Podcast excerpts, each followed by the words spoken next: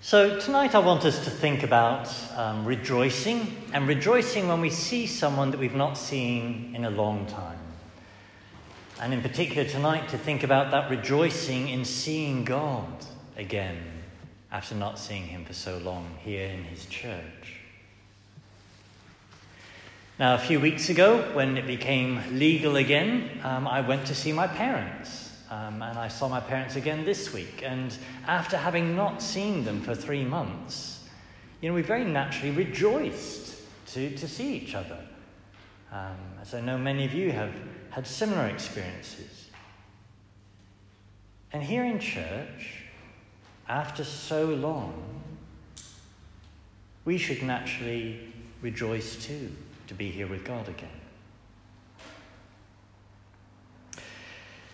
Now, thinking more specifically, in our first reading, we were told to rejoice.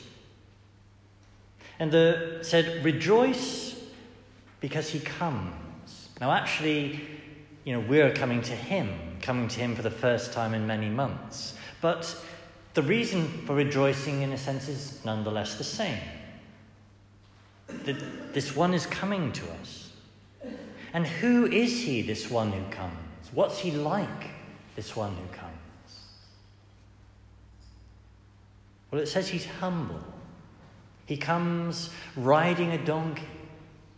He doesn't come in a BMW. He doesn't come in an ancient chariot surrounded by 1,000 servants. No, he comes riding on a donkey. He comes humble. That humility thinks about other people before ourselves. And this one who comes is the Lord, and he comes not for his benefit, but for our benefit. He comes to save us, to help us.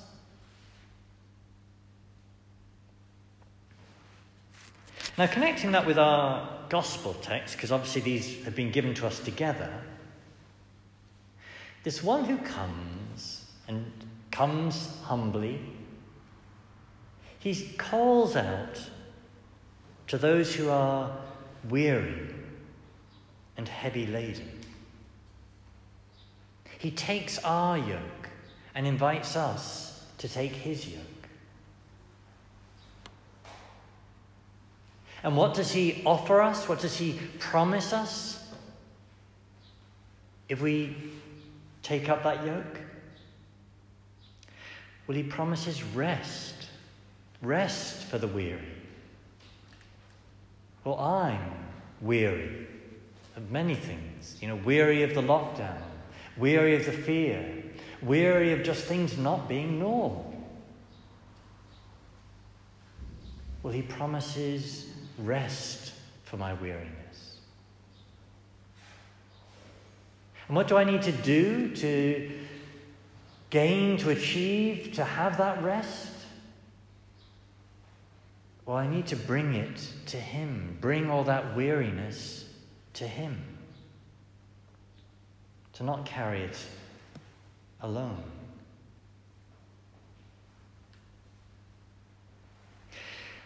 Now, thinking this word yoke. So he tells us to shoulder his yoke.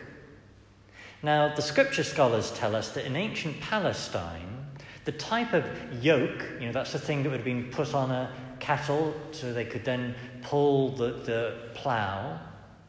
But in ancient Palestine, the yoke would have yoked together two cows. So what the Lord is telling us in taking up the yoke is to take it alongside him. That I'm then not bearing my burden alone. I'm not bearing my weariness alone. He's alongside me.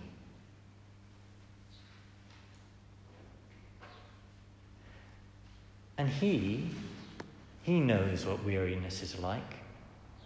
If we think of his life as he lived in Palestine, he knew tiredness as he walked 3 years all around Palestine. This is the only time he appears riding something. He walked the rest of the time. He was tired. He was tired dealing with endless complaining people, the criticism of the Pharisees and so forth. He was weary in the agony in the garden, and he was burdened and heavy laden as he bore our burden on the cross.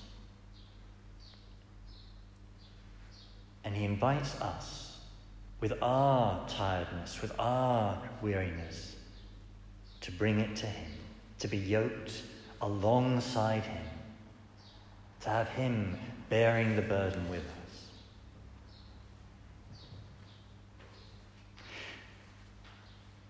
And it helps to have someone alongside you, to carry the load with you. We know even humanly, to have somebody share your burden makes it easier. There are all kinds of things that seem impossible alone, but as soon as there's someone with us, it feels different. As soon as there's someone carrying it with us, it becomes possible. So, for many of us during the lockdown, it was that people reaching out and making a contact that made it lighter, whether it was a phone call or a video call or whatever. Well, he is much more than a phone call. He is with us much more fully. He knows us and understands us, not a little bit, but fully. He loves us, cares for us, not a little bit, but infinitely.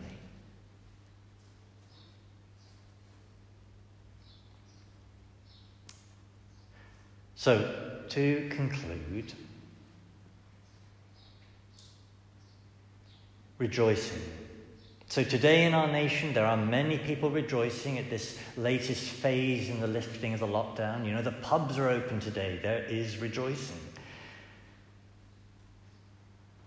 And we might be rejoicing simply in seeing other people here that we've not seen for 3.5 months. But I'd suggest to you the deepest reason today to be rejoicing is to be here again with God.